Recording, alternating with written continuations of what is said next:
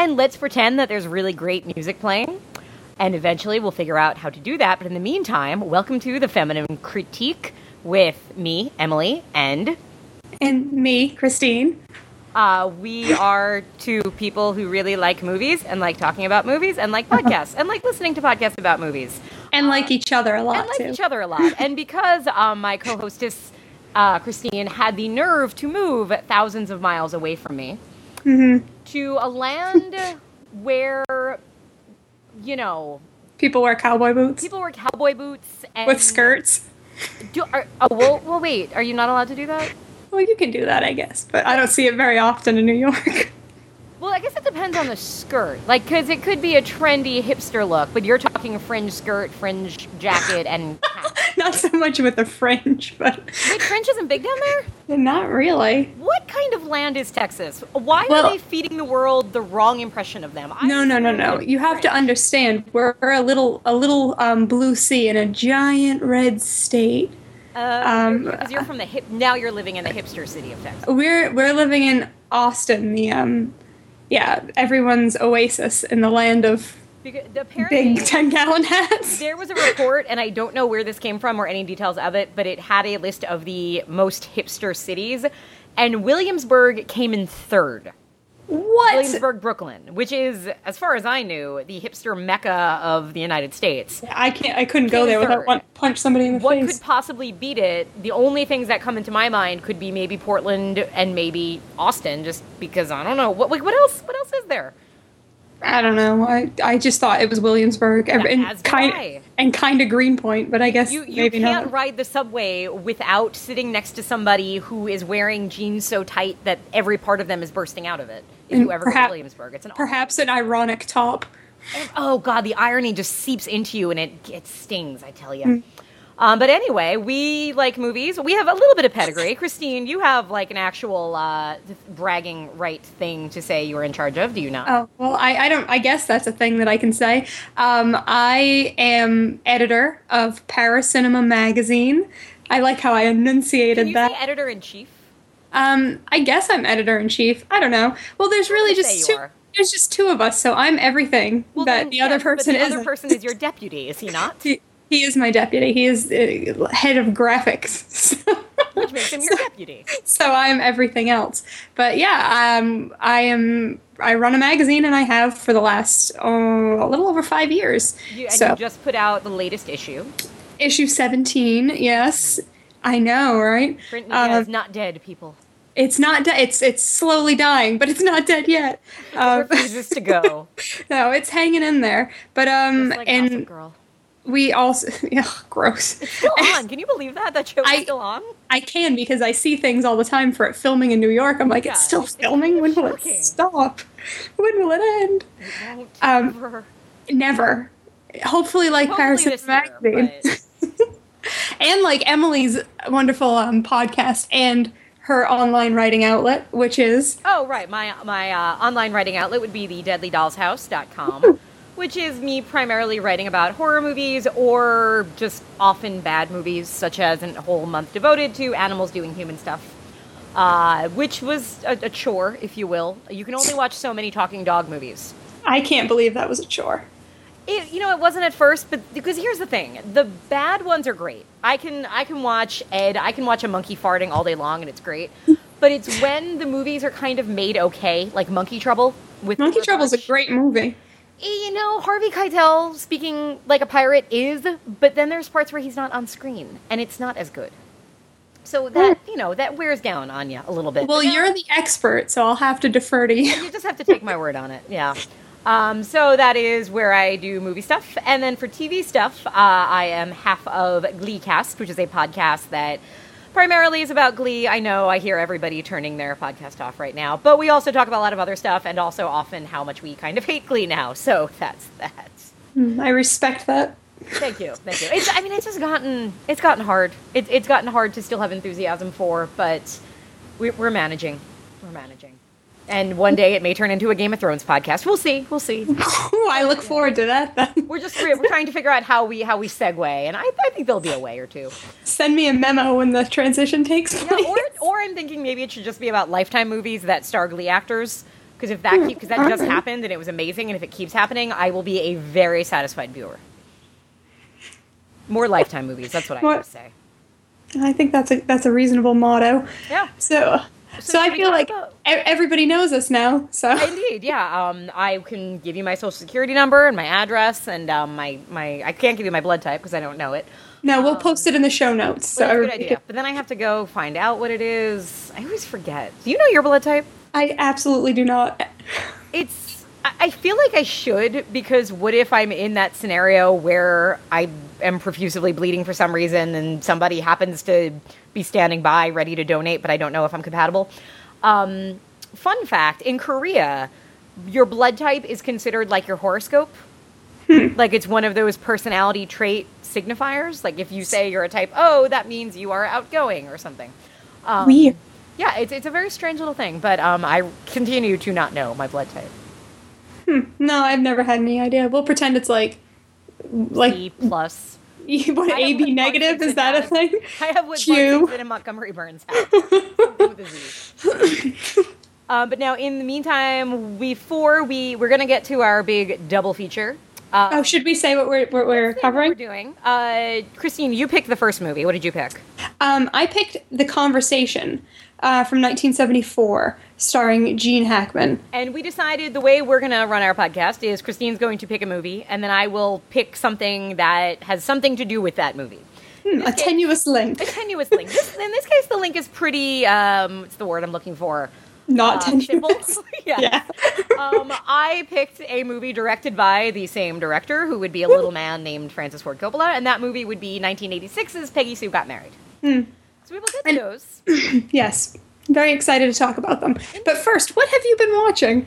Uh, with it being October and it no longer being Animals Doing Human Stuff Month, I have been primarily watching horror movies. Good for you. I have not been. So Is it for a specific reason or a No. statement or just I convenience? I will assert this. It is not cool or fall like here at all. so Ah. that could be why I am not in the mood. it. But also, it just hasn't been coming up. I've just I've been watching other stuff, but Well, you, not you don't our have cable, right? correct. Okay, yeah. Because it's very easy right now. I mean, right? I have the TV on mute right now, and surviving the surviving the dead. Did I just say that? I, I want a movie to be called Surviving the Dead, and I want it to be a mashup of Surviving When the Game. did when did that get released? That sounds amazing. Doesn't it? It's got Gary Busey going bare hands and everything. Um, no, I have AMC has been doing its marathon, so it, just because I've been uh, just packing and doing other things, I can have the TV on in the background, and you know they've had Friday the Thirteenth mar- marathons up the wazoo. Um, but other things that have been on TV, I finally watched the original Thirteen Ghosts, Ooh. which I found really enjoyable. I actually like the remake. There was a bit of a discussion on Facebook about that because the remake is, I think, a a better film than that time period's theatrical horror was. You are exactly right. Yeah, it's it gets a lot of shit just because people kind of lump it into that House on Haunted Hill and the Haunting remake. yeah, yeah, Yeah. and it's it's not at all. It's actually a really uh, interesting and, and just visually really good film with with problems and with a stupid ending. Um, but I watched the the original was on TCM a couple weeks ago, and so I finally watched it, and it's really fun. It has um, Margaret Hamilton, who happens to be in my second favorite film of all time, The Wizard of Oz, uh, and it has just parental irresponsibility, which I always find amusing in movies. Like the house is haunted and there's ghosts, but the parents are still like, "Well, I guess we should do something about that," but they don't, which is just cute. Um, so, high, lots of fun. If you've never seen it, one should check it out. I also watched 1978's, I think, Long Weekend. Hmm, why does that sound familiar? Tell me what that's about. It is a Nature Strikes Back film, kind of. Oh, that's why. Yes, I do know of this film. It was remade a few years ago into a movie with Jim Caviezel, aka Jesus. Yeah, Um, yeah, the Jesus um, nature Jesus, film. the Jesus guy, yeah. But Long Weekend, it's interesting because it's it is Nature Strikes Back. It is animals kind of going haywire, but it's really much more an art house film because it's basically about this awful couple who hate each other, who go on a vacation and litter and do terrible things, and then nature strikes back. But I is nature striking back, or are the people is are is their relationship so toxic that it's destroying them and blah blah blah and so on? But it's a gorgeous film. Um, just the look of it's really neat, And it's very haunting and very weird. You don't quite know what happened. It has a kick ass ending, and it has a man getting attacked by a bird. Oh, I'm sold. Yeah, so I think you should rent it right now. Give me two. Yeah, no, I've, I've been actually meaning to watch both I this and the remake. Yeah. Have you seen the remake or no? I have not. I decided I wanted to watch the original first, and I'm really glad I did, just because it's a much better film. Because I love Nature Strikes Back. You- We could talk about frogs all day, and maybe. Mm-hmm. Oh yes, we will. could. I hope we will sometime. Oh, yes, indeed.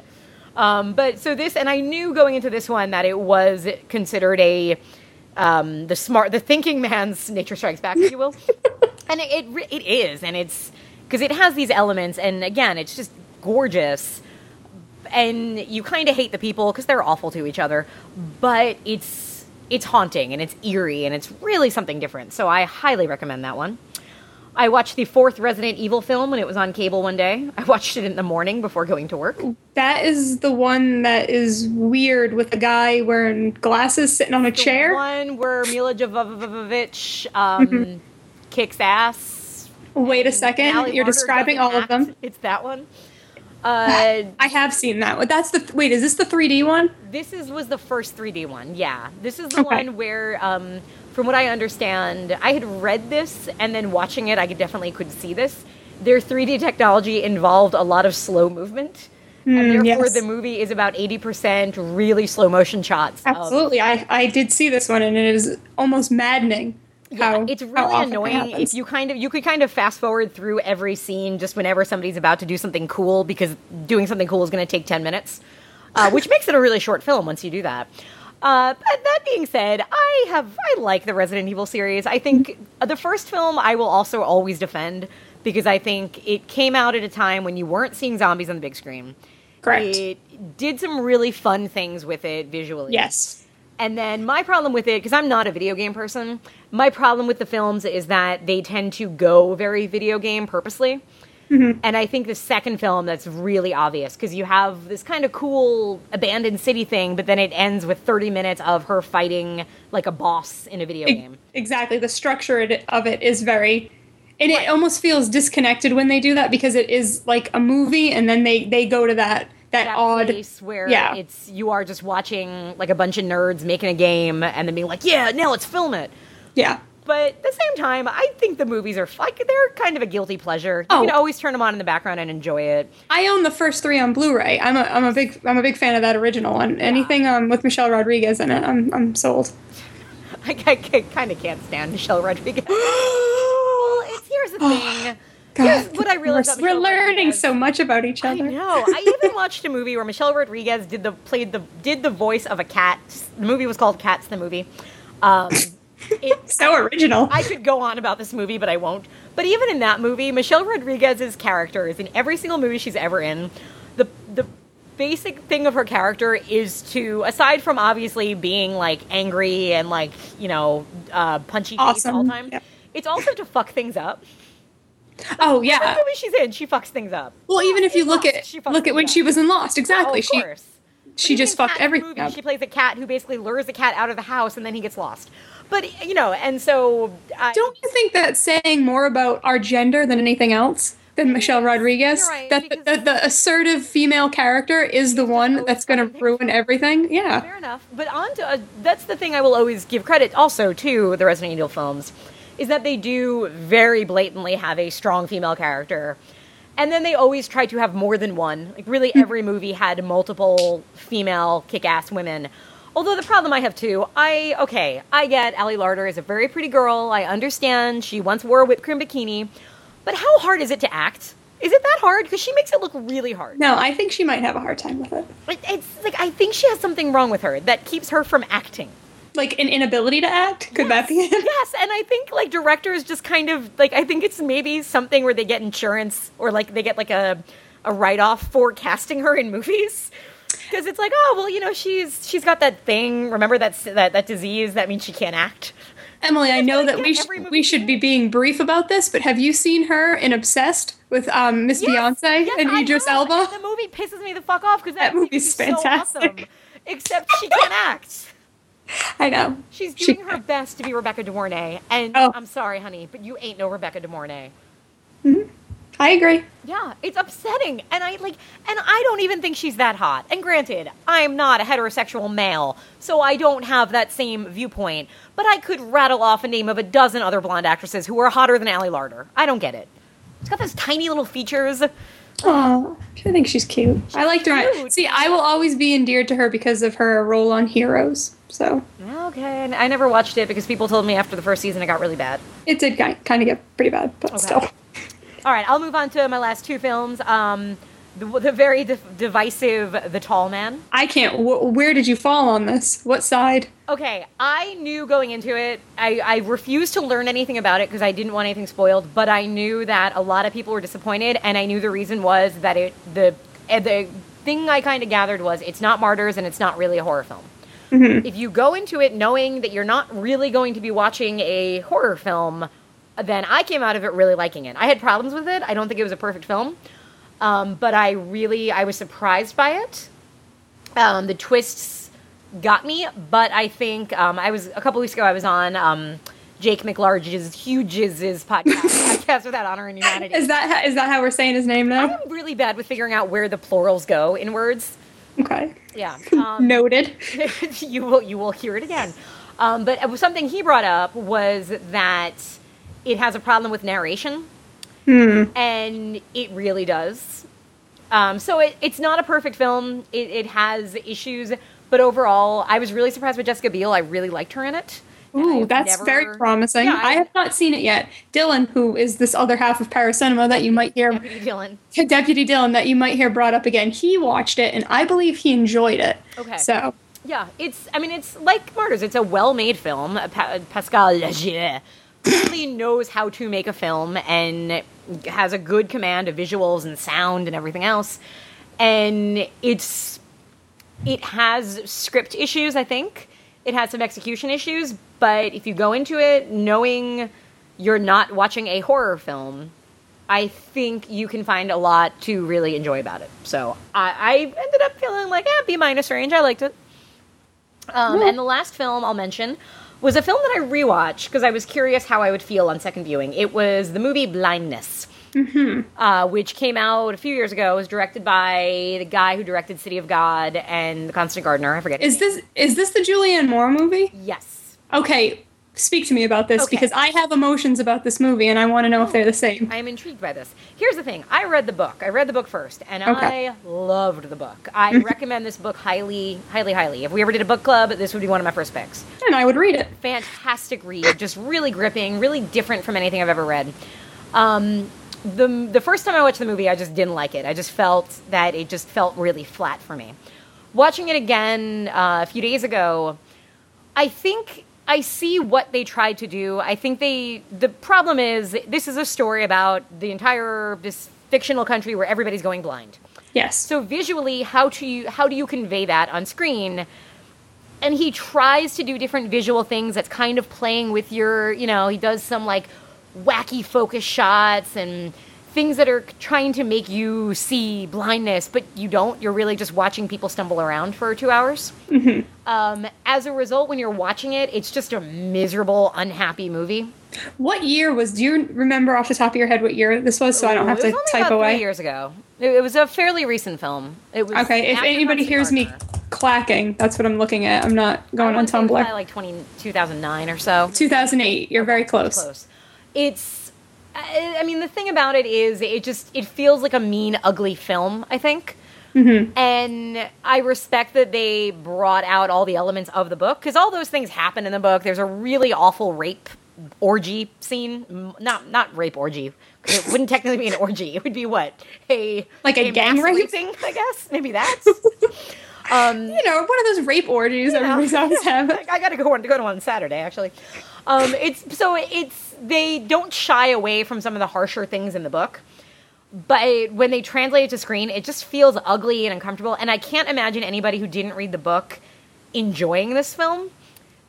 Which and the other thing too, and the script is actually by Don McKellar, who made one of my favorite films of all time, Last Night.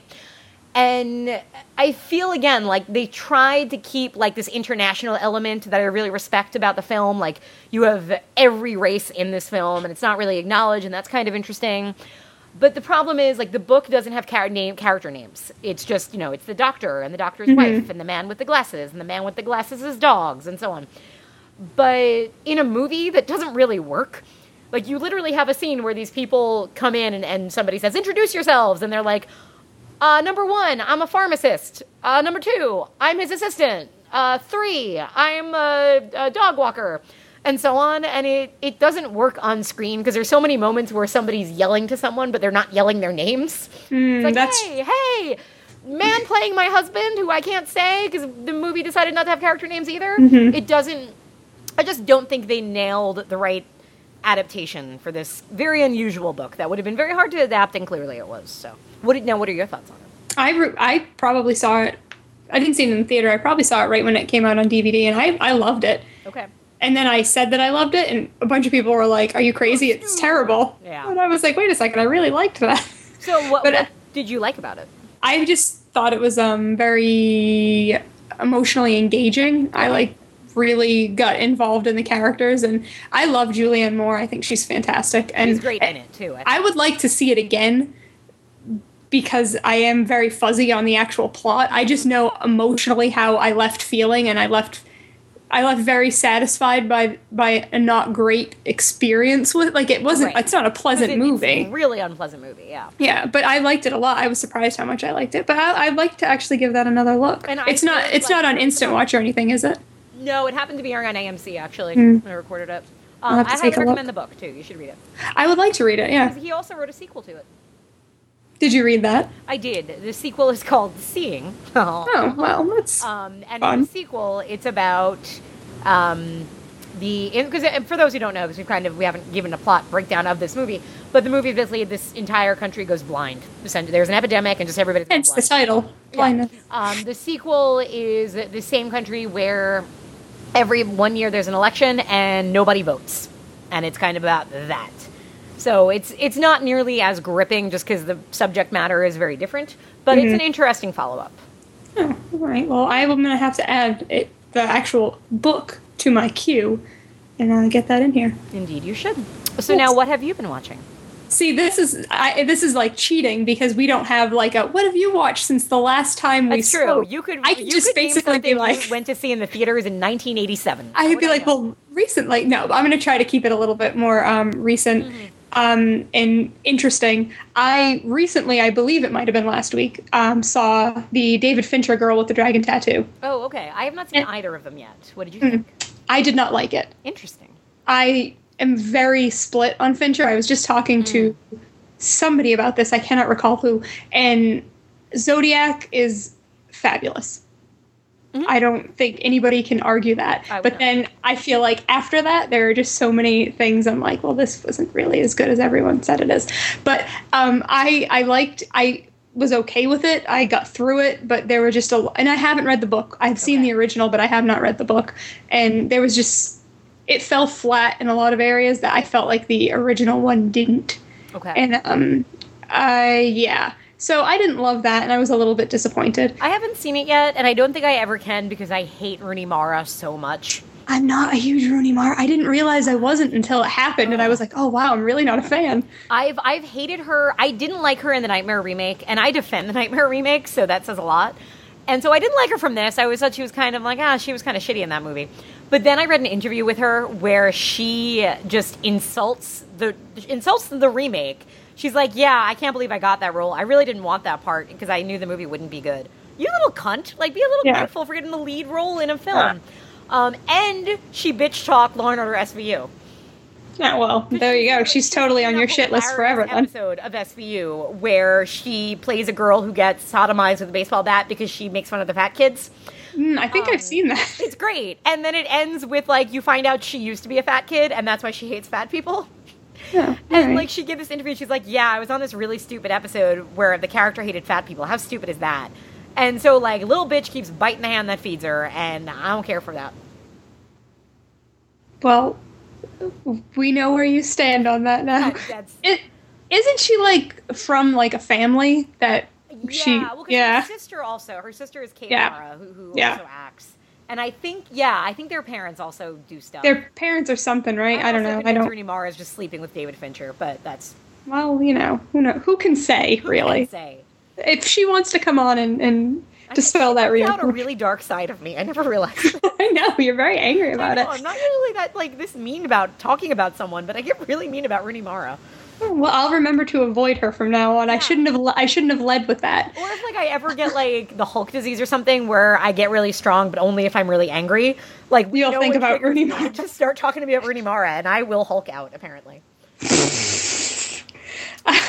um, I'm trying to like cherry pick things.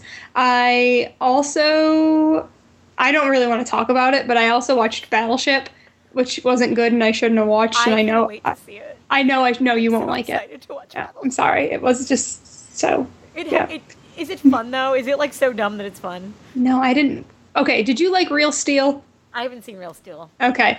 A lot of people were like, that movie's so dumb that it's crazy fun. And I watched it and it made me violently angry. And this one was kind of the same. Um, but I, uh, whatever. I, I shouldn't have watched it. I didn't really like it that I much. But watching Battleship. if Like, people have fun with Battleship, good for them. But. Okay. And there were a few times I forgot it was based on a game, and I was like, wait a second, this is just like, oh. That's because it's the point. Um, I also did some rewatching of Scott Pilgrim and X Men First Class, my annual movies I love rewatch, um, and that was fun. and I recommend. I, I, recommend like one of those films. which one? I really liked X Men First Class. Oh my god, isn't it so good? I It love is really good. Like it's, I mean, one of those films that is so much better than it had any right to be. Yeah, Um, it's Scott- and it, I think it holds up still too. I've only seen it one time, and I really enjoyed it.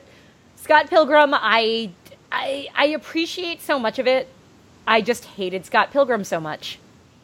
Well, you're not supposed to like Scott. But he, it's, it's easy to say that, but not when I have to watch him for ninety minutes. But you don't. Oh, I see. I know. I understand. There's that. Like people fall on either side. I was charmed by the entire movie. I love Scott. I love the whole thing. It's infinitely quotable. It's one of my. Fa- it was probably one of my favorite movies of 2010, if not if not my favorite. I just think it's just the best, and the cast is great, and um, Kieran Culkin is so funny, and it's he's reason enough to rewatch it because his lines are expertly delivered. Yeah, I, Uh, yep. I I know you don't. know, it's a taste thing. It's just I, It is a taste thing. It's, one of so- those movies where the character irked me so much that it affected my enjoyment of the movie. And you have only seen it once, correct? I have, yes. Maybe I'll If rewatch it in some time. if you're ever feeling crazy, maybe I'll make you rewatch it. you you could do that. You could, and then I would Uh, match it up with another Kieran Culkin film for you. Yes. That- Fuller, that's a, go easy on the Pepsi. that's a double feature I'm into. I love that kid. Um, we, we we went and saw um, Scott Pilgrim screening in New York for the Blu-ray for the Blu-ray release that Edgar Wright was actually he actually hosted. That's pretty cool. and um, Kieran Culkin just showed up. It was amazing, and so did Bill Hader because he did. Is it Bill Hader? Maybe I'm making shit up, but I'm pretty sure it's Bill Hader because he did a lot of the voiceover stuff or something for that. I feel like I'm lying through my teeth right now because I have nothing to base this on. But I feel like all of these things I just said happened. But that was a lot of fun. And I also can fly. yeah, yes, it happened. I swear. There's footage. Um, I also saw Seven Psychopaths, which oh, oh my goodness, I'm so excited. What do you think? I. I would say right at this moment, it is my favorite movie of 2012. That is so exciting. I loved it. Oh, I I- I may actually I never I haven't been to the movie theater since like oh, a long time ago. Hmm. I may actually make an exception to go see that. You should. It's it's really good. Like it was one of those movies. The second it ended, I was like, I need to see this again. It was it was that good, and I, I it got me a little choked up. Um, I'm not usually a Colin Farrell person. But And- with Martin McDonagh, he's great. I know, I know, and I should have known going in that I was going to be so charmed by him again. But it, it was it was awesome. Definitely worth the admission price. I, I'm excited because I've because I've liked Martin McDonagh since his playwriting days. Hmm. He he was in. I used to read his plays, and um, they're outstanding. And if you ever think, oh, a play wouldn't scare me, read The Pillowman, which is the one that he got That pretty sounds well scary. for. It is terrifying. It is a terrifying piece of theater, um, and it's like oh god, it's so good. And so and then it was so great to see him do in Bruges and to see him work really well as a filmmaker. So I'm really excited for Seven Psychopaths. I'm excited to see him keep going. Well, see it and let me know what you think I will, because I will. I think it's fabulous, and I think everyone should go see it. Awesome. And um, that, that's it. I mean, there's other boring stuff, but those are the things most noteworthy. Okay. Keep track of what you watch from this date forward. I know, I know. I can't go back and be like, well, I I watched, watched um X Men First Class, bed. It was unless I watch X Men First Class again, and then I'll have to talk about it again. Stranger things have happened. You assign it as the movie, and then I met. um, okay, the the last thing we do before we get into the films was going to be our. Um, but we're thinking we're doing this every two weeks. We, we'll we'll see. Well, you know. yeah, But that's, that's kind a of ten- tentatively. Yeah, and in every two weeks, I think some um, rage builds. Clearly, you know, Rooney Mara Rooney rage. Mara, I guess. Um, but we decided we will uh, always end our first segment with something, a bit of a coffee talk rant, something that made us angry for for uh, for the week. Mine is going to be. Um, now you don't have cable, so you don't have to deal with this as much. Correct. Uh, I have cable. I would only have cable if I could have DVR because I hate commercials. I hate dealing with them. Um, so therefore, almost all TV I watch, I DVR. And I'm usually really careful about DVRing my things so that it's DVRing like five minutes later because movies, some TV shows kind of sometimes lap into the next hour and they just cut off. And I do that. And I did that this week. And still, I missed the last like four minutes of Sons of Anarchy. there was a revelation, which I didn't know until I read a recap about so you you missed something important, is I what you're saying. Very important. Not just scenes for next week in the credits. No, I missed plot stuff. Joel McHale had a cameo in the episode. Didn't see that. Hmm. Yeah, didn't see it because DVR and because cable TV can't. Your your DVR can't automatically detect how long a show is if it's running eight minutes overtime, like Sons of, Sons of Anarchy does. Which, look, Kurt Sutter, you're you're a great showrunner, but why do you get this special thing where you can have your TV show run eight minutes later? I am not him, so I cannot answer. You're not the head of FX either, who can tell me why. Well, I I am actually no. Well, Uh, then we need to talk. Yeah, I don't know anything about this because I haven't had cable for like seven years, and I ha- we haven't had like even network television now And you're, since. you're all the better for it. If I wasn't a April. baseball fan, I would seriously consider not having cable. But come, you know, for what six months of the or five months of the year, however long baseball season is, you need to have it. you I need know. to have it. Yeah, so it's you know, I I deal and pay an extra whatever amount of money a month for it. And then I can't even watch everything because then you have all of a sudden all my shows air at the same time. So then I have to watch one on demand and still watch commercials. It is hard being me, Christine. It sounds terrible. I don't know Really how you do it. I don't know. I don't know how I do it with a lot of seltzer. That's how. Mm, Me too, though. So, Uh, I wish I could in, in, involve myself more in this this rant, but um, hey, you're probably better off for not being able to. sometimes I try to watch things on Hulu, and my laptop's really slow, and it skips a lot. That's really upsetting. Yeah, that's my. There you go, my rant. Woo! Yay, anger.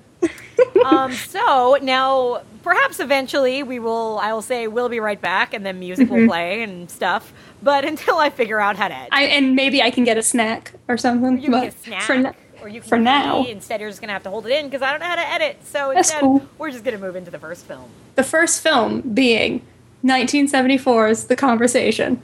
Now, Christine, you you this was your pick. Yes, this was my pick. We decided to do this round first because both of these films are an instant watch. So it was a very easy decision to say, let's start, you know, our first episode will be the instant watch episode. But tell Mm-hmm. me, why did you pick this film? I picked this film because um, many moons ago, I think someone who is our mutual friend, Brian, aka Rupert Popkin, um, on Twitter and also on the Gentleman's Guide to Midnight Cinema occasionally, he is a very big fan of this film. And I think this was actually his profile picture on Twitter, like a poster for it. For a while, I thought he just happened to look a lot like Gene Hackman.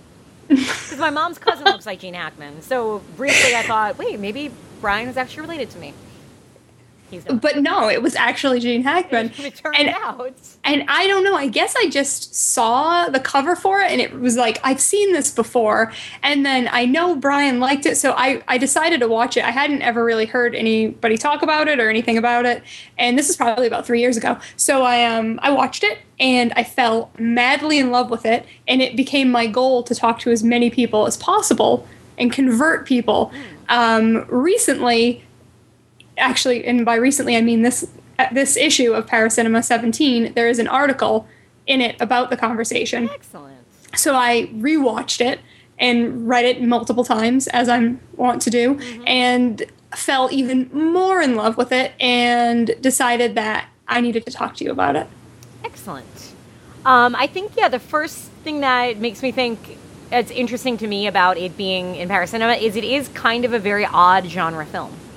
Yes. Because classifying it's hard. I hate the term thriller because I feel like thriller because mostly because people try to say Silence of the Lambs is a thriller, Mhm. and I feel like they say that because it's a dirty word to call it a horror film.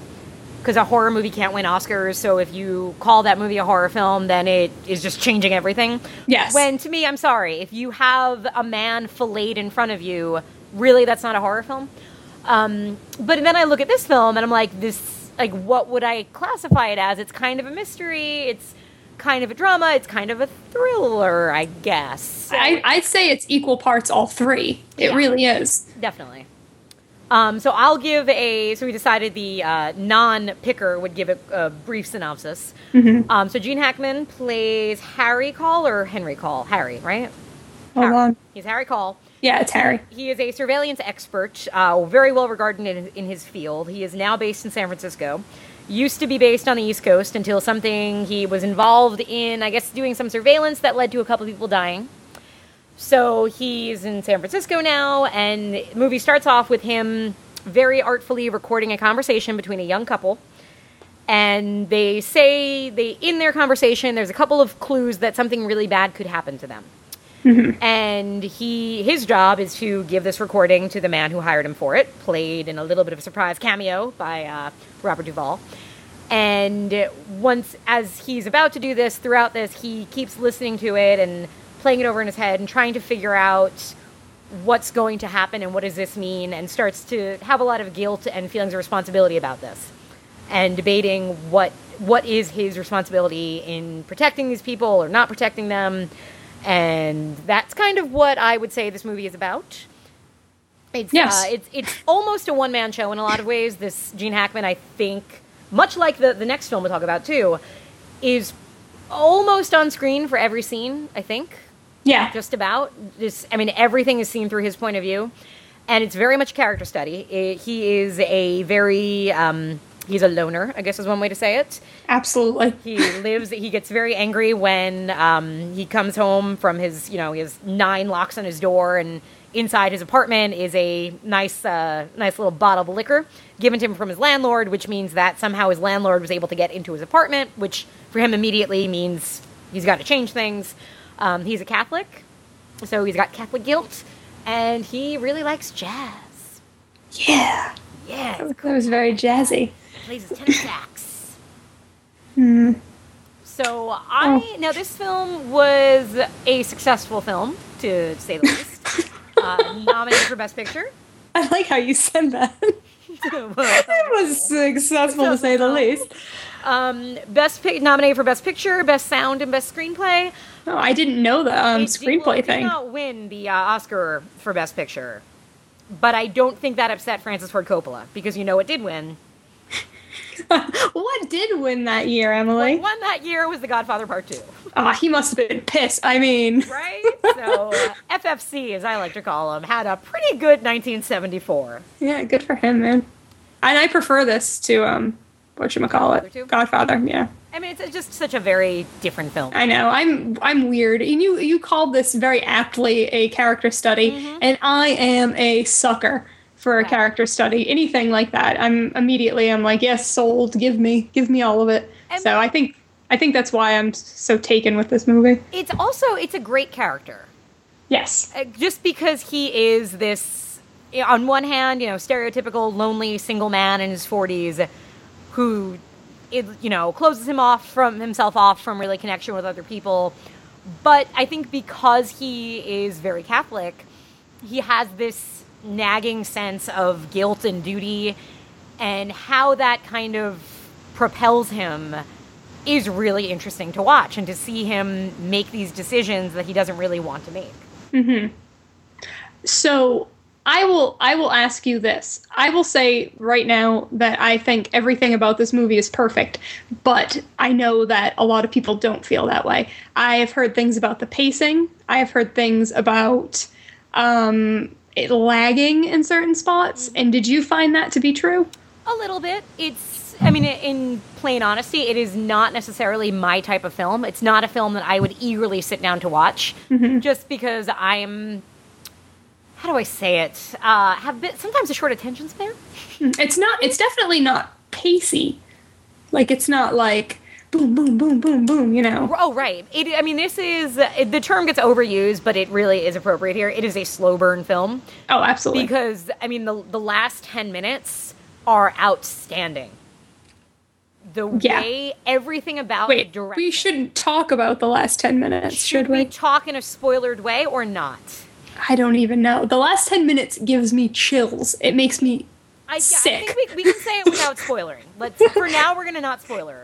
Yeah, And don't if we do because spoiler, we will spoil. We will I know a lot of people have seen this, but I am surprised. Oh yeah, if you That- haven't, I mean, I never Yeah. had because this never, this doesn't show up on lists generally. Just, I, and maybe it's because Francis Ford Coppola, his big films are are, are this isn't the film you go to when you think of him. Mm-hmm. Although supposedly, in like some of the trivia I saw, he says this is his favorite film. I've Gene read that Hackman too, calls it his favorite film, and you can see why on both counts. This is an incredibly well made, precise film.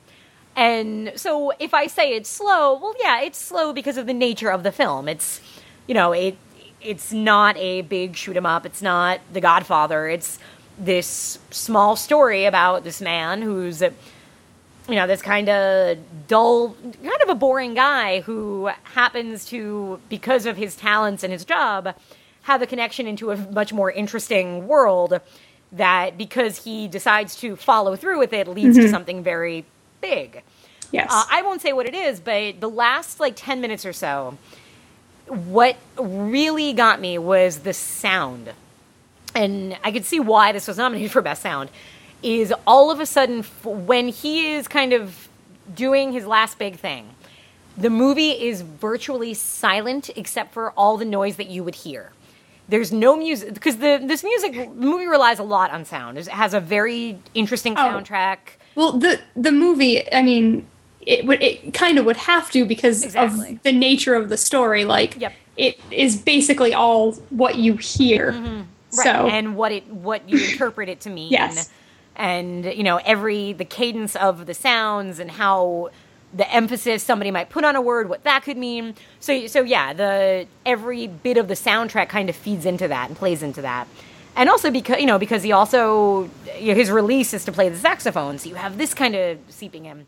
So mm-hmm. you notice the soundtrack throughout, I think, and in a good way. Like it does, it's not calling attention to itself, but if you're watching and listening, you're going to kind of pick up on some really interesting things from an audio standpoint. But then you get to this where he has to kind of, you know, set up some things, and it's like pitch silent. You hear nothing but clicking and some, like, you hear kind of noise outside, you hear traffic, but it's so quiet. And so then you get this, and all of a sudden you get bam sound, and I jumped, and I really don't jump in movies, and I was like, ah, when that happened. And it just completely was just what? What am I? What? What? What did this movie become? yes, yeah, absolutely. I feel like for me, there's that that feeling too. At, at a certain point, I'm not sure if it's the same point as you, but it's definitely at the back end. It was really like, wait, what am I watching now? It didn't feel like it did, you know, an hour ago more. You know, yeah. It is very much a, you know, a mystery, and you're just you're listening to all the convers the all the conversations, if you will. But you're you know you're not expecting necessarily a climax, I guess, and Yeah. you get one, and it's. uh, The effect it has, I, I would love to see this movie in a theater for the first time with other people, Mm-hmm. just to have that feeling where everybody at the same time just reacts to that moment. yeah it's it's definitely i i describe it as haunting like i find the climax of this film very haunting and troubling and it stuck with me for a very long time the first time i saw it Especially the um, uh, what's the back when I took like writing classes, I used to know the words for it. You have the the climax, and then you have the descent descending action. Was that it? That you sounds good. The everything that comes after, and this film leaves you on such a even after the big thing happens, you're left in such a tense, uncomfortable place. Where I loved the ending of this film, and that final scene was just perfect with everything you'd seen before it. I think. Yes. Yeah. Um, some other things of interest, I think, in this movie. You have um, a young Teri Garr, Yes. With An adorable young Teri Garr. adorable young Teri Garr with a terrible haircut. Yeah, but it's okay. She's got like she used her mom's curlers and curled her hair, and then went to sleep on it and woke up, and it's all. She was getting cute. she was getting pretty for the movie. She was, and she's got like white, like knee high socks that like you'd wear to play softball. Yeah, it's adorable. She's adorable. but adorable. I, like you've stated, it really is Hackman's movie, so she's in it for like like a hot minute. Right. She's and then, but basically everybody is. Yeah. There's they're just in and out, and it's really just he is the planet in which everyone orbits. You've got um, what's his name? John. I never know how to say his name. John Cazale. Kazale, I think that's right. That's how I say. it. Is probably on record for having the best uh, batting average for cinema appearances. Because he, I mean, I thought you meant like a literal batting average. I'm like, what's he, he play? people didn't know it, but no. 'cause, Fun I mean, he, fact. what was he in? He was in this, Deer Hunter, Godfather, Yeah. and Dog Day Afternoon, and then died. Ugh, dog day afternoon. Basically, he had this run of being in some of the, you know, consider all of some of those are considered the greatest films of all time, and then he died, Mm-hmm. and was also um, uh, engaged to, I believe, Meryl Streep during. Oh, I did not know that. Yeah, can you imagine if they had a kid? Um, How good an actor that kid would have been versus Mamie Emily Owens Gummer, who's probably all right. Wait, side note, side note, because I just discovered this and this blew my mind. Do you know that, um, oh God, Isabelle Adjani and Daniel Day Lewis have a son? No. Did you know this? No. Like how old? Um, probably he was probably born in the late '80s, I guess. Probably when they were together. So I mean, probably a couple years younger than us. Um, but why isn't this kid acting? Because can Maybe- you imagine what a good actor that kid must be? Maybe he doesn't want to. But like you're you your They call everybody can't be Colin Hanks. this. You know, you you made a good point. You made a good point. Like you take the DNA of two of like cinema like cinema's greatest actors and put it Mhm. together, and he's got to be gorgeous, right? Because they're both gorgeous people. What is this person's name? I, I can don't go know. Let's stalk him. typey type. Type, type, Um, type. I don't know what yeah. it is. I don't know how old he is, what his his thing, but the kid needs to act. Just because, I mean, come on. I'll send him a message on, on MySpace and tell him to get get with it. Yes, yes, you should. I will. I am chat him and, and see if my AOL Instant Messenger connection can find him. Yeah. Um, let's see what else. Did we have um, talked about the score? Oh, there was one of the the man with Well, the hearing aid. A very young Harrison Ford, my Very friend. young Harrison Ford. Wow. He was a fox. I mean, I know. he's still Kind of ridiculous. Now he just looks grumpy. But he was obviously foxy as, you know, in his late 30s when he was doing indie and everything. But Mhm. he was a, a sharp looking young man. Absolutely. Uh, and you have Jim Gordon, the man who, uh, the, the man with the hearing aid, one of Gene Hackman's um, employees, I guess, who goes around helping him record. Yeah, yeah, yeah. not Yep. look like the spitting image of Gary Oldman playing Jim Gordon in the Batman films. Uh, it's it's not sticking out to me like that. Gray hair, he had the glasses. He just looked exactly like. I'm like, wait a minute, is that Gary Oldman as Jim Gordon in the conversation from 30 years ago? Back oh in no, that would be silly. But it looked He like time traveled. Yes, yes, he did. Um, and that really threw me off. There is a kind of fun little um, uh, aside where Gene Hackman goes to uh, a trade show for surveillance experts. Hmm, I guess awesome. that's like Horror Hound for surveillance experts. I mean, they, they do. What do you mean? Because then they get bombed and like try to bone girls? They get bombed. I guess they had a hooker there. I mean, that's No, was she? She wasn't a hooker, was she? I couldn't tell. It seemed at first No. no, but then You know what? I'm gonna say I'm gonna say this, and as as a little aside, this is the third time I have seen this when I watched it for the show. It there are things that you I personally maybe I'm just dense, but there are things I didn't pick up on Okay. until the second and third time. And one that scene after said trade show where they all go back to like his uh-huh. I don't know, office. I don't know what Yeah. it is. His big room. his gigantic room you can ride a bike in. When they all go back to his room, um, that woman steals the tape. Oh, really? Spoiler alert. Sorry, guys. But I didn't realize that even happened. right.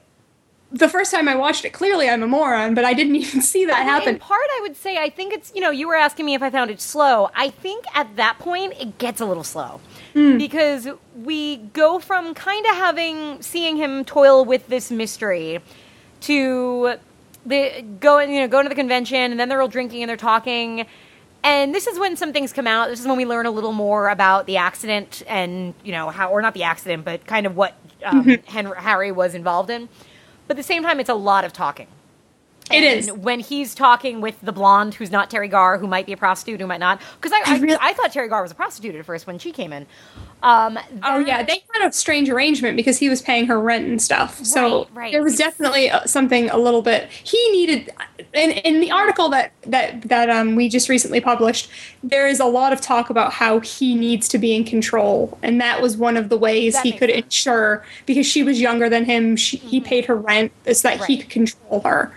That So makes perfect sense when you think about even the scene with his landlord. It's just as Yes. soon as he feels, and again, we're not spoiling it, but it makes the ending that much more effective when Yes. you really think of all those things. But yeah, so I think I found that's the conversation he has with her and just he's kind of going off. I did kind of lose focus there. I won't lie. strangely enough, though, upon rewatch, I found that very captivating. I that can. I can see that working, and I think And- when I eventually rewatch it, I will definitely be more keen to paying attention to that. and I just think it's because everything because okay, so the whole crux of this mystery is the surveillance footage he took. So mm-hmm. when you're first watching this, the sound and the and the and the pictures and you want you're like really wrapped up in him figuring out what they're saying and then once he figures out what they're saying what he's going to do with that information so then when you pause and go do something else you're like would you just shut up and go back to that footage Right, and what you're, right. or that, that tape and what you're going to do but when you kind of already know the deal it's it's not it's not weighing on you so much like when you watch it again and you know how it's all going to play out I um, can see that. I think that a lot of films are So I- like that, where the mystery. I actually say that about Martyrs because the first time you watch Martyrs, you're so tense about where it's going next Mm-hmm. that it makes it really hard to kind of take stuff in because you're just, oh my god, what's going to happen next? And on when you watch it again, you're kind of you know where it's going, so you can kind of enjoy or not enjoy, but you're you're watching it very differently. And I can see that happening with this film where once the and that's kind of any mystery. Once you know the the you know who did it or or what it, what mm-hmm. it's going. You're not chasing towards yeah. yeah, because you're you're running towards the, the the conclusion you want it to be Right. figured out so badly that everything else is inconsequential at that point Yeah, and in this case, Yeah. now watching it again, I can sit back and and pay attention to the character stuff, and Yeah. you know, really watch it without that like me trying to figure out what the tape means because now I know what it means. Yeah, Hmm. I can see that as being a very good rewatch indeed. Um, the I have to say, uh, whenever I see a film in a film where there is a confession, it makes me really want like because I was sort of raised Catholic, not really. Um, Uh-huh. But where like we had like religious classes, but my parents weren't really Catholic, so it's like yeah, make your sacraments, but then we don't care. But in movies, confession is so cool because they make it look like you can just waltz into a church any time of day, any church, whatever, and just sit down and go into a booth and sit down yeah and be like, usually "Oh." no one else is there Yeah, and it's just like there's no line. Like you just walk in, you don't see the priest. You just and it's like you're talking about your problems. Like you can walk in and be like, so you know, I'm really stressed about moving, and like I'm having a hard time packing, and I'm just you know, so I'm just worried about these things. And I'm sure a priest doesn't really want to hear that, but I like to think like in movies it makes it look like you could do that. And in real mm-hmm. life, it's not that way. Like No, I I'm pretty sure it's not like that. well, like when I did my reconciliation, quote unquote, um, it was like you didn't get to go sit there and have a screen. It was like you went into a room and there was the priest sitting there in front of you. oh well that's not cinematic at all It's not, and it's also like I oh, so you can see me, so I tell you my secrets and you know who I am, and I can see your face and how you're reacting to these things. I don't like that. No, movies make it look so much more relaxing and comforting. Not that way at all. Don't be fooled, people. Yes everyone don't don't run out to confession based Yeah, don't solely on the way it looks just for the um, free psychologist visit. If you think it's free therapy, it's apparently not. um, the other thing, uh, two other little things I'd say. One is I think um, Harry Caul is a Halloween costume just waiting to happen. oh that would be awesome So you should do it You just need the coat. You need the glasses. You need a little. i need a saxophone You need a saxophone. You have to have one, and you have like a little earpiece, and you're done. Done, people. Well, yeah, it, it, he is. He is um definitely. Oh, and he always has the the coat on, like the weird rain trenchy coat. Yeah, Yeah. definitely, definitely an amazing performance by Gene Hackman. Yeah, absolutely. Really. It really is. And I was surprised he did He becomes that character. Like it's Yeah. it's yeah. and it's one of those it's a very um what's the word uh it not introverted i mean he is introverted but it's one of those characters that you there's not that much he gets to do with like he it's not a loud performance mm-hmm. which makes it so much better like that he can channel so much without just by listening essentially yeah um and the, the movie that this definitely rem- i mean a movie that i can tell was very much inspired by it would be the lives of others Yes. we, yeah, which Yes. we watched for Girls on Film back in the day. Which I brought this up during. That's and right, that and I hadn't no seen it, had so seen I have it, yeah. to say. But I mean, The Lives of Others is a fantastic film, and is just so. And I think that might also be why I thought Teri Garr was a prostitute because in that movie, You just wanted Yes. somebody to be a prostitute. I just when you know when there's these very introverted men who are um, employed in surveillance, I just assume that the only sex they get is prostitution. I guess. they have to pay for it. Yeah, that's. I mean, maybe that is a little bit um, judgmental of me, but that's what I was raised to believe. Apparently, Wow, a lot's coming out today yeah. about, about you know, your it's, it's all because I didn't get to go confess these things like in the movies. That's why. You're, you're very harsh. You're very hard. If I had a priest behind a screen that I could talk about how much I hated Rooney Mara about, then that's where I would be doing it. but you, I'll be your priest behind the Instead, you have to be my priest. yes. I can do that. Um, so that's about everything I have to say about it. I'm pretty sure I covered my feelings. Um, the more I had seen this, I view this as a story told by an unreliable narrator. Um, there, a lot of what happens, I feel like is you are you what you think happens and what really happens could totally be two different things because you really are aligned with Gene Hackman's character the entire time. Yeah, you and the have way no other. Yeah. The the Yes. only thing you get are the people who know him and how they react to him. So you get Stan, the the John Cazale character, hmm. who or Jim Jim Cazale, John Cazale. John- John. Mr. you're right. Cazale, the late Yeah. Mr. Cazale, who.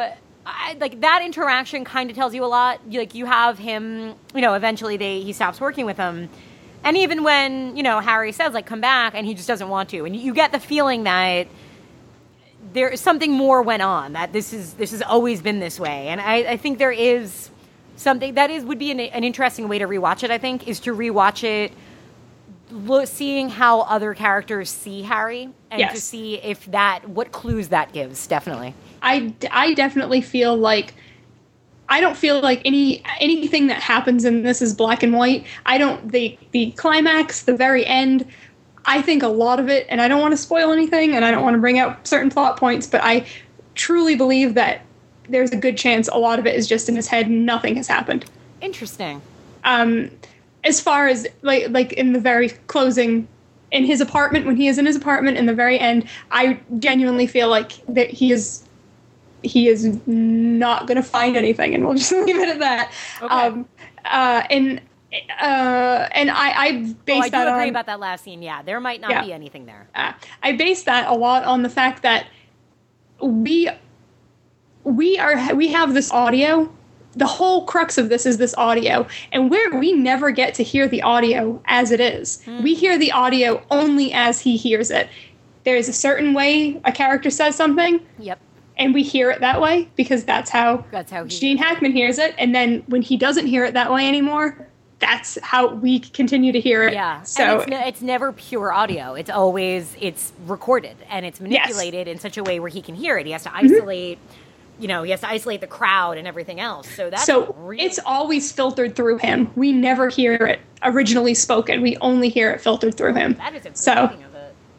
Yeah, So- that's another way to watch it. Yeah.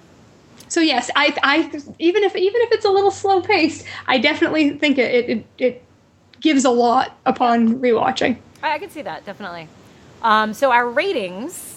Hmm. Uh, so we've decided we're going to give two ratings. We've got the quality of the film, and then we've got the uh, what did we say We're gonna we're gonna say first rating, the film's overall quality. Mm-hmm. Second rating, how it improved our quality of life. Indeed, because you know, uh, Christine used an excellent example, which would be how would you rate a movie like Birdemic? Mhm. As a movie, probably a two. Yeah, two and a half, three. But as opposed to how happy it made me watch Ten.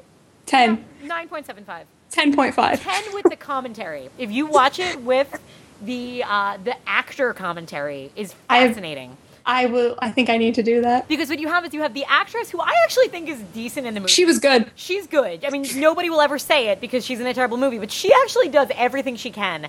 And you have the actor who's horrible. But and you get the sense in their commentary, she totally realized very quickly what was going on.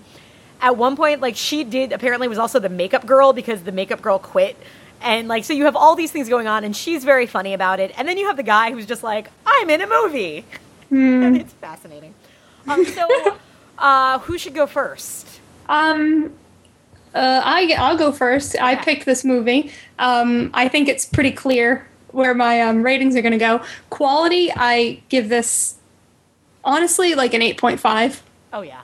I know I know that that seems a bit high, but um, I give it an eight point five, and I'd say my other rating, like genuinely how I feel about it, I'd give it an eight point five, maybe a nine. It is really high up there for me. Yeah, I think for me the quality, um, again, it's one that I think on second viewing this would note would probably go up just because I think there, like you said, there is a lot of details and specifics that I think are done really well and probably perfectly and very intelligently. Um, but yeah, I'm, I'm actually going to agree with you and say 8.5 for quality. Um, and I mean, Hackman's great. Everything about the film is really strong. Uh, my enjoyment, I would probably say eight, just because it's really good and gripping. But for me, it does lose me here and there. But it makes up for it in those last ten minutes.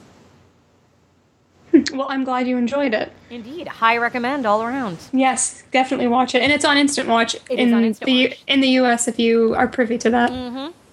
Um, so pretend we took a break. Da da da. Music. Do, do, do, do, do, do. And now I have a new snack. Maybe it's covered in chocolate. Uh, I have another. I still am working on my same can of seltzer. Actually, And um, our second film, did we say? I don't even know if we did. But our second film is Peggy Sue Got Married from, what is that, 86? 1986, which was 1986. a year, a very I don't- year, if you will. I don't remember it. Uh, well, I the Mets won the World Series that year, I, I was four. as was I. But the Mets won the World Series, and I remember that. So, Oh, wow. and also Maximum Overdrive came out that year. And I bet you remember being birthed too, so you're one of those. Look, my birth was really memorable. Okay. Um, Our- Peggy Sue got married. Now I picked this one yeah, why did you pick it? for a few reasons. One, because I had a hard time matching up something with the conversation. Mm. Uh, and then I just thought, you know, let me Well, look through. let me pause you and say you did a wonderful job because instead of picking something like what did we what is that movie called? The Lives of Lots Others? of Is that Well, you know, you're- or or the classic double feature for the conversation would be the conversation and Brian De Palma's Blowout, which is one of my favorite films of all time also but you didn't you went in a completely different direction and I and that's why I love you. I knew that you would have plenty of De Palma picks for for us Yes. eventually. Uh, as and as that happens, we'll reveal that I really haven't seen that many Brian De Palma films. I always assumed I had, but it turns which out I makes it very exciting. Yeah, so for the Coppola, I'm like, you know what? Let me look through Coppola's filmography because Coppola is kind of a fascinating director for a lot of reasons. I mean, he's made some of the kind of films that would be considered the greatest films of all time. He's made the Godfather trilogy. He's made um, Apocalypse Now. Uh, you know, and so and then he's got these other random things mixed in there, which include what I think might be one of the worst films of all time, or studio films of all time, which would be 1996's Jack. Is that the kangaroo movie? No, that's Kangaroo Jack. Jack, I'm now I haven't seen Kangaroo Jack, but I'm gonna go out on a limb and say Oh, I wish I wish we could edit that out. No, no, no. I'm gonna say Jack is probably worse than Kangaroo Jack. Jack is the Robin Williams has the aging disease. I know Jack. That yeah, I know. by that Francis. Ford fucking Coppola. I didn't know that. Uh, yeah, and Jack is offensive. I mean, it is awful. You want to say Patch Adams is bad? No, Patch Adams is the Godfather compared to Jack. Jack is just an abominable. It, and, you know, it, it's a comedy, but it's the humor is all over the place, and it's not very good anyway. But then it also has this like tragic thrust in it, and it's just and I, you would have to pay me in a lot of cans of seltzer to rewatch Jack. I don't think I. Oh, I am going to be putting that on my list. If you J do, I will blow up Texas. I will no, I won't. I won't do it. I won't do it. Um. So yeah. So you know, Is Jennifer. Lopez in that? No, I think it's Diane. It's Diane Lane, isn't it? I'm making shit up all over the place. You know, somebody plays the teacher. There's a teacher in it who must be. Hold on. You you keep talking. I'm Bill gonna find Cosby is in Jack. word. It's uh, let's see. It's Bill Reason- Cosby, Diane Lane. You already Oh my God, at it? Jennifer Lopez is in that. Yes, nailed it. Nailed it. You nailed it. Nailed Jennifer it. Lopez and Fran Drescher. Oh, well, I didn't nail that. She plays the teacher who. Yes, she does play the teacher. Oh God, it's it's just a, it's it's awful. It is a terrible movie, and I mean, I'm One of the best movies of our time. I'm I like terrible movies, but Jack is just painful, and I would never rewatch it. Um, but that being said, um, Coppola also made you know uh, Bram Stoker's Dracula, which is one of those really flawed films, but really fun. Love it. Yeah, you, it's, it's just fun to watch. It's ridiculous, but beautiful and everything else. Oh, Keanu Um, Reeves is so good in that. Oh my God! Why wasn't he nominated for an Oscar? no justice in the world. Uh, but Peggy Sue got married. I saw as a kid, and it's one of those movies that was always on cable, so Yep. I'd seen bits of it a lot. This is where you can tell Emily and I are the exact same age because I saw this on TV It constantly. was always on. It was always circulating. Um, my mom, I think, really likes this movie. There's just things about it that it's it's very 80s in a lot of ways, even though it's not set in the 80s. It's set in 1960. But because it's the nature of the film, kind of being body swap-ish, uh, came around vice versa and Back to the Future and everything. Um, and it's so it's very charged with my childhood. I remember this is what I think of when I think of the 50s. I think most of it came from Peggy Sue got married and probably like Little Shop of Horrors. That's my understanding of the 50s. Um, and I hadn't watched it in a really long time. I did not certainly not as an adult, so I was curious to revisit it, and it was on Instant Watch. Uh, so Peggy Sue got married. Christine, tell me what this movie is about. Well, this movie is about Peggy Sue, played by the wonderful Kathleen Turner, who I adore. As do I. Um, basically, she's at a crossroads in her life. She's recently separated, maybe divorced. I don't know. Separating, yeah. Yeah, but from her hu- from her husband, her high school sweetheart, Nicolas Cage. Uh, Nicolas just gonna- Coppola Cage. I refuse to call him anything but Nicolas Cage. So, during this tumultuous time, she attends her high school reunion. What happens at her high school reunion? Lots of cool stuff. But she also passes out and finds herself back in high school. It's like a kind of a time travel movie. I mean, she's still her, and she has memories of her future self, but she essentially gets to relive her high school days. Yeah, that that is uh, that is the summary of the movie. Oh, and I guess I guess then therein lies the um, what's that thing? Conflict. That thing. Where is do you do things the same, knowing how they turned out, good and bad, or do you do everything that you wish you had done? Yeah, Hmm. It's a Big very- questions. It's a gimmick of a movie, Yeah. plain and simple. The gimmick is yeah, you're back in your high school self, and you know what happened, but everybody sees you as being a teenager. That's you know not it's not a question. Um, but yeah, and that is I think just the theme of the movie is if you knew how it turned out, would you change things? And I I love how the movie plays with that question. I think there's more that could have been done. I think, from what I can understand, more was done and a lot was cut out. Oh, really? In, in the very first scene, when she's going to her reunion, there's a girl in a wheelchair who reels over to her and says hi. Yes. And you don't know why she's in a wheelchair. Yeah, and you're kind of wondering, like, oh, is that something? Just because you know it's the kind of thing that makes you think. And apparently, like, there was a deleted scene where, yes, this in the past she gets into an accident. Peggy Sue tries to change it. Um, so, but the the thing that's really interesting about the movie is you never, it's kind of spoiler alert, but not quite. You never really know if what happened was real or not, if she actually does go back in time, if it's Yes. a dream, if it's not. There's one there's one clue at the very end that makes you think it did happen, but maybe not. You don't know. it's and- not it's not concrete enough for you to yeah. Yeah, because I mean the main thing is you know she has her her marriage to Nicolas Cage, who we'll get to because that's a whole podcast in itself. Um, you know, they are. She's now been married to this. He, you know, they she got pregnant at eighteen and has been married for twenty five years, I guess. And now that marriage has turned sour. And there's a, the great line, the line that I wrote down that I love, which is, um, you know, when one of her friends asks her, you know, well, what happened, you know, your marriage, and she basically says, um, we started blaming each other for all the things we missed. Which I would assume anybody who marries our high school sweetheart must go through. Oh, absolutely. because you know when you get married when you're 18 19 or you marry the man who you were in love with when you're 18 or 19 you can't help but wonder what did you miss? What are the things that you would have done differently if you weren't immediately tied down to this person? And uh, i think i love how the movie kind of gets that relationship. The best thing about this movie is easily kathleen turner i think. Oh, yeah, definitely. and she Kathleen Turner's interesting because she was the it girl in the 80s in a way, but it's such an odd one because she has this, you know, that husky voice and the thing I love about Kathleen Turner is she kind of can't play dumb.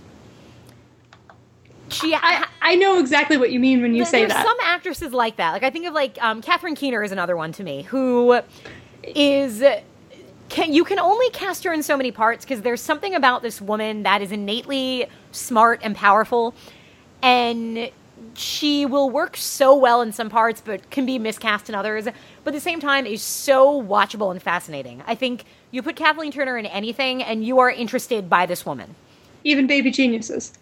One of Miles Oh, from Show Show's she- favorite baby, movies. Baby Geniuses. I've never Absolutely, she's in I Baby Geniuses. Baby Geniuses. Yes, you do. Adding that to the queue. I know, but like something like like um I know it's a terrible example, but it's probably one of my favorite is um Serial Mom. Oh, I love Serial Mom. Like, but like I- like she just there's something.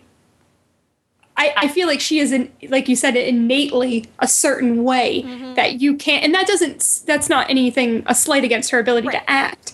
It's, it's just like an aura it's that kind movie of thing. star quality. It's kind of almost more like the 40s, 50s movie stars. Oh, absolutely. you have like Tanae, and it's it, it's kind of this weird line that a lot of um, actors toe of of kind of movie star or actor. You know, you have someone like Daniel Day Lewis who can do anything, who's a chameleon, and then you have someone like um, Tom Cruise, the bad, but Tom, I mean, we'll take Tom Cruise, who is a movie star who has charisma, who certain movies you see him in, and, and he really makes the movie. but then you never forget you're watching Tom Cruise. always- it's always Tom Cruise yeah. with Kathleen Turner, um, you think, and in the '80s, like when she with um, all those movies with Michael Douglas, A Romancing the Stone and Jewel in the Nile, which I love those movies, and they're they're romantic comedies, which is not my genre, but those movies are great because her and Michael Douglas both have there's something really great about watching them together. They're two interesting people. There's a sexiness about both of them, especially at that in that era. Mm-hmm. And it just makes I mean, you could you could put other actresses in as Peggy Sue, but I love Kathleen Turner in it cuz there's she has that world weariness about her. And when she's playing a 16 year old, the movie doesn't make her look 16. And it's funny because my, my boyfriend just watched this movie and he, he had a problem with it because he felt that the problem was you, you don't really know how she's ever feeling about it, that there's no, um, you know, there, there's no narration or she never really gets to sit down and talk to someone and say, like, whether or not she is 16 or she is, you know, 43. Because she, you know, she, I, but I, I disagreed because when I watched it, I'm like, no, you know what? As soon as there's a moment when her dad pulls up, it's like immediately after she's kind of realized she's in 1960 again. And he pulls up in a car and he's all excited to show it off. And she all of a sudden starts laughing because it's an Edsel, which is an infamously terrible car. Yes. And as soon as she kind of starts laughing at this moment, I think she becomes 16. And she's still aware of everything. She's still in her, she still knows where everything goes. But I think at that moment, she kind of turns into a teenager and kind of is able to sit back and be her parents' I think and her, she just wants to enjoy it. yeah, and I think she gets that moment, and that's the moment to me where it turns, where she suddenly, you know what, I'm I'm here. This is enjoyable. Like I'm gonna try to get out of it, but also, oh my god, I have a math test. Like, And yes, like because and I think the the perfect example of exactly what you're saying is her desire to go and see her grandparents, oh yeah, which is a really touching moment. which makes me cry. Like Yeah, I, I'm like I have a different relationship with this movie watching it as an adult than I did Sure. constantly watching it as a child. There there are themes and there's shit going on in here that I did not realize that really hit me hard. Like like definitely uh like you can't ever have that time back and what would it be like if you could You know, and you don't when you're just watching this at like 14, 13 on TBS, you don't think like that. It's just like, oh, this It's movie's kind kind of a body yeah. swapping nostalgia Oh, movie. yeah. Mhm. But yeah, no, I agree, and I think because I I love that question of um of regret and going back because you think of you know anybody in their life, you think of this like little things that you would have done differently and everything, but then you think. If I had done anything differently, even little things, I would be in a different place, one way or another. Absolutely. I might not have had have the job I have, or maybe I wouldn't have this person in my life. Just every little thing you've done has led you to this point. Hmm. And so I do like. I think I, I get that depth too more watching it now, where she has this really the scenes with her grandparents are wonderful because she goes to visit her grandparents, and it's she's able to tell them these things and it's this this really sweet and deep moment of her saying, "Well, you know, there are things about my life that I like, and you know, I don't know, d- do I do it again?" And it's it's Yeah, really- because her her big thing is her kids too. Yeah. like if she doesn't go through with what she had with Nicolas Cage, uh, aka Charlie, his name's Charlie in the movie, but then she wouldn't have her children, right, which and I that's think is a big thing. Yeah, like she like she uh, uh, many times in the movie she says she's enjoying herself, but she says I miss my kids. I want to go home and see my kids, yep. One of her kids who is played by a young Helen Hunt. which I did not realize was until Oh. I. I never remember that being the case, and I was like, "Is that Helen?" This movie has a couple of before they were famous people in it. Um, it has some amazing people in it.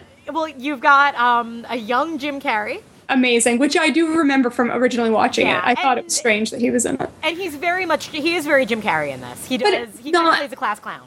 But he's not annoying. Like he's very charming. Yeah, no, he's, he's, he's perfectly cast. You have a young uh, Catherine Hicks, aka Yes. Andrew And Andy's mom. Andy's mom, or Seventh Heaven, whatever you want to call her. Whatever, Andy's mom. Uh, you oh, and they're seen together. They're doing cocaine, which is just further proof that it's in the 1980s. Mm-hmm.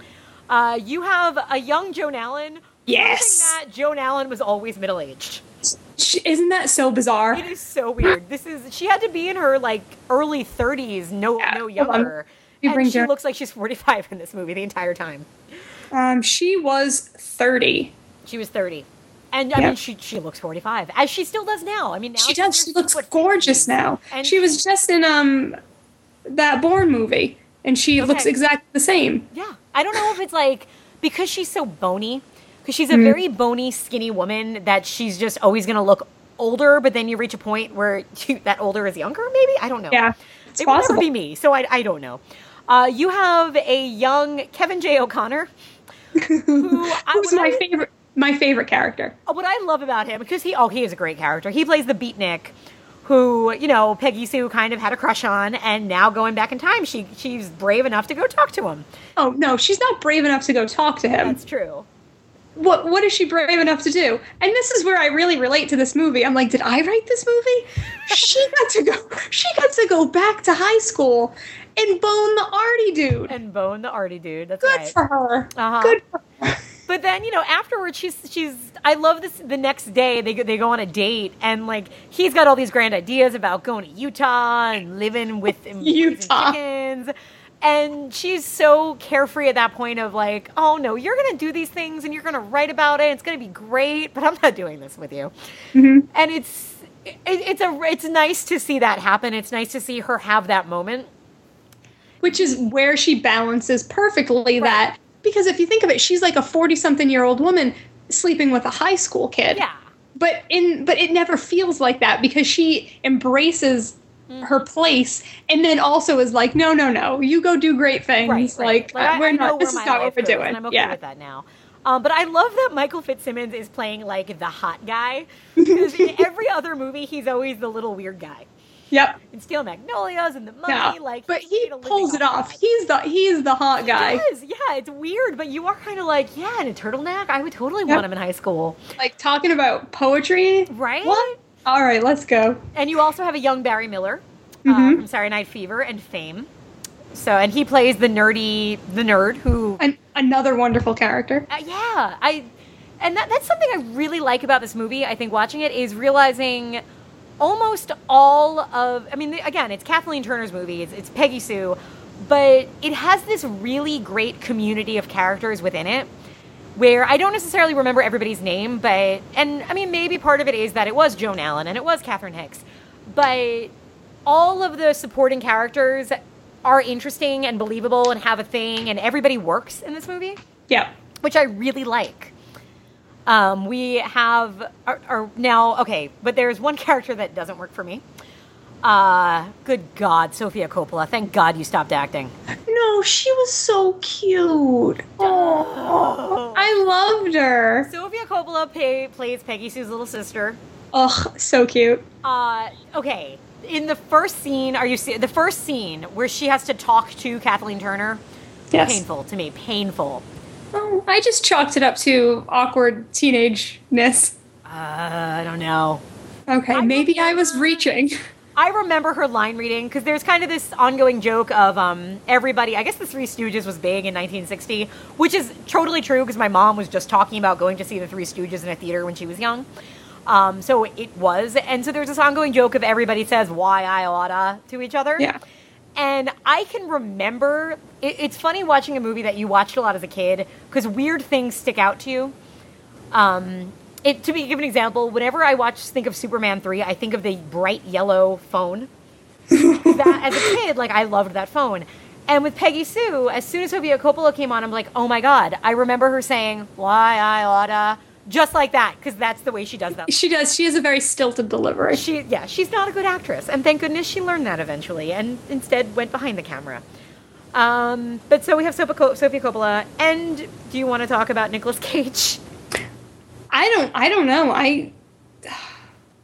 I thought he was real weird, but I didn't have a problem with the, the way he played that character at all. I mean, he was fascinating. he was being Nicolas Cage, but like a different version of Nicolas Cage. I'm wondering if this was the birth of Unhinged Cage.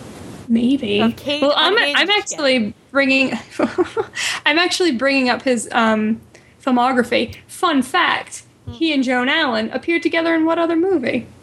They were in. Oh, I feel like I should Um, know this. Maybe the best movie of 1997. Not Pleasantville. He wasn't in that. Oh, Face Off, man. Oh, oh my God! How did I? I'm gonna that? I'm gonna Damn take it. your face off. peach. I could eat a peach for hours. Oh God, I hate that line. Don't ever say that. Peach for hours. Don't ever say that to me again. Okay, Peggy Sue. Peggy Sue got 45 year old peach. Peggy Sue got married. Um, is one year before Raising Arizona. Which is interesting because I do feel like this kind of gave him that confidence to do Raising Arizona. Was this before or after Wild at Heart? Uh, that's, I, I, it's got to be um, before, but I can't find what. Yeah, it's before. Okay, because I, It- I mean, this, you know, uh, Francis Ford Coppola is Nicolas Cage's uncle, and so you do What? assume what? that. But I just wonder because clearly these are Nicolas Cage's choices. This is Francis Ford Coppola did not tell him you're gonna talk like you're Pokey from Gumby. No, that is Nicolas Cage being like. So I had an idea. The idea is I'm Pokey from Gumby, and that's how I'm mm-hmm. gonna do my voice but you just wonder, you know, because I don't know, in an, another actor would not have done that performance. No. And I don't think that's a good or bad thing. I think this could have been. I think the movie would have been a lot less interesting with that with another actor in that role, not making those choices. But at the same time, I think some people could be turned off by it, and I think that his performance could ruin the movie for some people. But it It doesn't doesn't for me. focus on him enough for that, I feel like, True. to really affect that much. He kind of floats in and out. Yeah, no, yeah, by no means is he the main character. Yeah, so don't let Nicolas Cage ruin this movie Oh, no, for you. I would agree. I think I it, it enhances the movie for me because it's just such an odd choice that you can't help but be like, okay, let's go with it. Um, and he he does reel it in when needed, and in that in the final scene, he is pulling back a little bit, and he is not going as far as he is in earlier scenes because he needs to. He needs this is not his scene, and or if it is, it's his scene to be genuine and everything else. So it works for me, but I could see it hurting the movie for others. Mm-hmm. So now, let's see. There's a lot of fun things in this movie about it being the 50s and all the jokes of time travel and inventing pantyhose and how, you know, everything, all Which- technology gets smaller. which is my favorite-. Yeah. It's my favorite part of this, especially because I'm not watching it in 1986. I'm watching it in tw 2012, and it's it's like it's time traveling twice. Ah, I like that. I. It's it's kind of I'm like, all right, yeah. The ra- don't but that radio thing is not true anymore, so it's Right. extra but funny. in the 80s, it was huge. Oh yeah, My mom always quotes the line about math because when Peggy Sue was taking an algebra test and the teacher is like, "Well, you're going to need algebra when you're an adult," and she's like, "No, trust me, you don't." it's like just one of those things that my mom always likes to draw upon. Um, and the other thing I like too is this. Are, have you? Are you familiar with the play Our Town? um, just you know what? I'm gonna really uh, show my age here and say only because of my so-called life.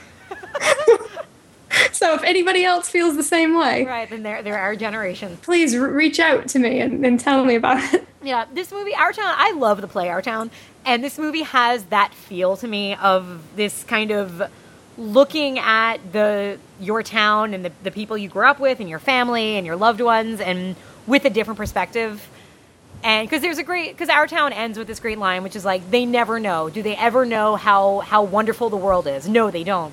And I feel like this this kind of has that sentiment of you know, when you can go back and look at things, you realize some of like the the things that you appreciate a little more. And so this, it's a really heartwarming movie in a lot of ways. Uh, like I definitely, I teared up a couple of times watching it. Yeah. I'm a crier in movies, though. I mean, I this this might be the most embarrassing thing I'll ever say out loud. As much as I hate the movie Jack, I saw it in the theater when I guess I was like what 14 or so, and I hated the movie watching it. I'm like, this is a shitty movie, but fuck me, I'm crying. I cried during Patch Adams. Yeah, it's, I cry in any movie. It doesn't have to be good. Uh, but this movie, I think, is good, and I still cry. So that's that. Um, but yeah, uh, do you have any more to say? I'm kind of surprised this movie hasn't been remade. Oh, don't say that. You just cursed it. I know, but I feel like I could see somebody being just saying, well, "Let's do it." Only let's. But it would- it would- 1980s. Yeah. Oh no, and it would be starring Selena Gomez or something. and she would go back in time. I don't even know. That doesn't. Kind of has the husky Kathleen Turner voice. She could do it. No, I. If, 45. if you had said if you had said that to me like seven years ago, I'd be like, yes, Lindsay Lohan can do it, but I don't think she can anymore. I mean, this was a movie that Francis Ford Coppola apparently came on. You think of the movies he made right before it, and he was having a rough uh, period of filmmaking. Uh, Peggy Sue Got Married came after, well, right after Captain EO, the short at Disney World. Um, But The Cotton Club, which was an infamously very uh, difficult film. Rumblefish and Outsiders, which I'd never seen. You know, a couple of movie. I think this movie was kind of a a lighter project for him. Mm-hmm. He, he didn't write it. He kind of came on after a couple of other directors were were there for it, and I feel like he just wanted to make a movie and made a kind of, in a way, kind of standard movie with this big gimmick, but he made it in a way that a good filmmaker can make it and brought out the good things about it. Oh, absolutely. Yeah, and I, I Th- That's why I, I would be afraid if it got remade. yeah yeah Because the, the things that made it special and sweet and work would just maybe disappear. Well, I feel like somebody could redo the premise, but I don't want it to be Peggy Sue Got Married. Redo the premise of somebody going back in time after their high school reunion and thinking whether or not they should, you know, go that route. But yeah, this this I think is a very special and unique movie for being kind of standard of its time, if that makes sense. Yes, I agree. Yeah. Uh, so are we ready for to do our ratings? Right, right away, man. All right. So in terms of uh, quality of the film, um, well, you know, it's it's. I think, like I said, I think it's very good, but I think it has some issues. But Kathleen Turner's really good, so I'm gonna say a seven point two five. All right. And how did it improve your quality of life? Oh, improve the quality of life. I'm gonna say I'm. I'm gonna just go the same. I'm gonna say an eight point two five. Wow. Okay, we're we're pretty we're pretty spot on on this. Um, I'm gonna give a solid seven for the quality, and I'm gonna give an eight for the quality of life. And I think that has a lot to do with nostalgia for me. Yeah. Yeah. if I'd be curious if you didn't kind of grow up with this film, because you know what's funny is I think a lot of different generations would come to this film differently. Because you and I grew up knowing having this film kind of on in the background and being familiar kind of with the 80s aspect. I think for people of the 60s, the 50s, and 60s generation, are going to kind of enjoy it for that aspect of that nostalgia. Mm-hmm. Um, so I, I'd be curious for you know even like how a younger person might look at this movie. One of those youngins. Yeah, yeah. Um, but it's you know definitely a recommendation from both of us. Also on Instant Watch. Yep. Yeah, and uh, speaking of instant, we decided we would, um, in our format, we would like to always end with a instant watch recommendation for you, Yes. fine people. But this is also it could be not so timely because what if it goes off? Guys, watch these right away. Oh, Shit, I didn't think about that. Oy. Watch these immediately. Right. What is your Netflix recommendation? The last time I checked, it was still on Netflix because I only watched it like two weeks ago. Uh, it being October, it being Halloween, um, I figure let's go with a you know a good traditional horror film. And this one, I, I could try to pretend it connects to Peggy Sue Got Married somehow. It doesn't, except for it has um, an old Vincent Price and a young Vincent Price, so that kind of Hmm. makes it connecting. Not really, sort of. That does. That connects a kind lot. of, sort of. Uh, it would be Madhouse. Have you Oh yes, I have not seen it. I've seen the cover on Instant Watch. It's really fun. It's on Instant Watch. It's a good old kind of hammer-ish film, but but Mhm. you know, post that, and it has a lot of fun with Vincent Price being Vincent Price. Hmm. Good for the October viewing, if you ask me.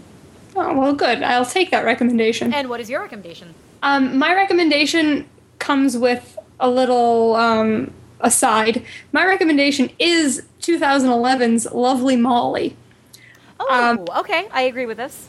I will say that while it is not wonderful, and I know a lot of people probably won't like it, I enjoyed it, and I think it's worth giving a look. Um, It is. It's a movie that can get to you afterwards too. yes, I think it was very bold, and I think it made some very interesting choices. And if you do not approach it as a standard horror film, which I started to, and then I got a little disappointed, don't approach it that way. I think you'll have a good time with it. Yeah, yeah, I, I would agree with that recommendation. That's and again a good uh, October viewing for you. Yes, I was trying to think ahead. Yeah, you're smart like that. I'm smarts. So we will be back in probably two weeks or so, hopefully, once Mm-hmm. Emily figures out how to do stuff. Um, we don't know what we'll be watching just yet. We, I have an idea of what I want our next show to be. Should we say it yet, or should we wait? Um, no, go for it. Say it. Well, this was another one we decided on. You had picked um, a, a movie that I know was very dear to you. Uh huh. Do you remember which one it was? No. it's the one. It's it's the the not Hitchcock one, but kind of Hitchcocky one. Wait, which one? Oh, Body Double. Yeah, Yeah, yeah.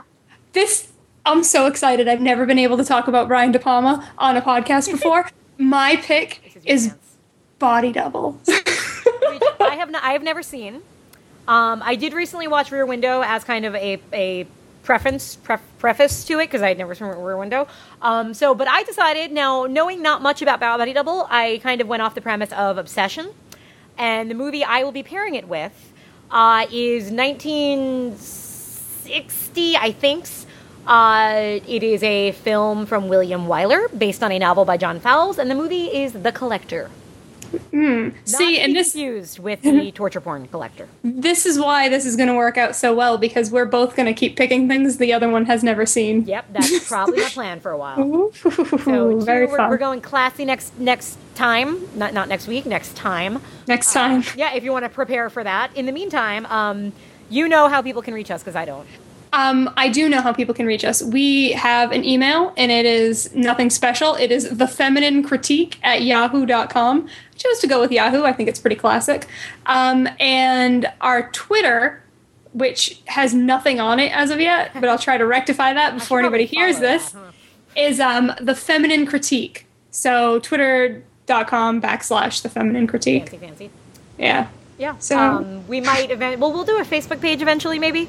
Oh, yeah, we should probably do Do that a Facebook sometime. page. It will probably be called the Feminine Critique. Yeah. But you know, who knows what could happen before then. Um, okay, but that's how to reach us.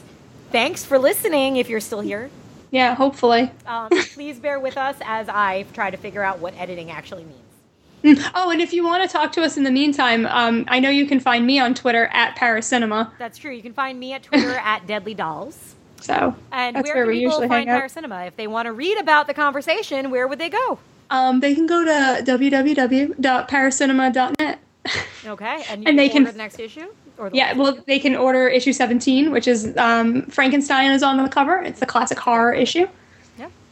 Um, if they want to find me, and actually, I'll have a review of Lovely Molly coming up soon. Woo! You can find that at deadlydollshouse.com.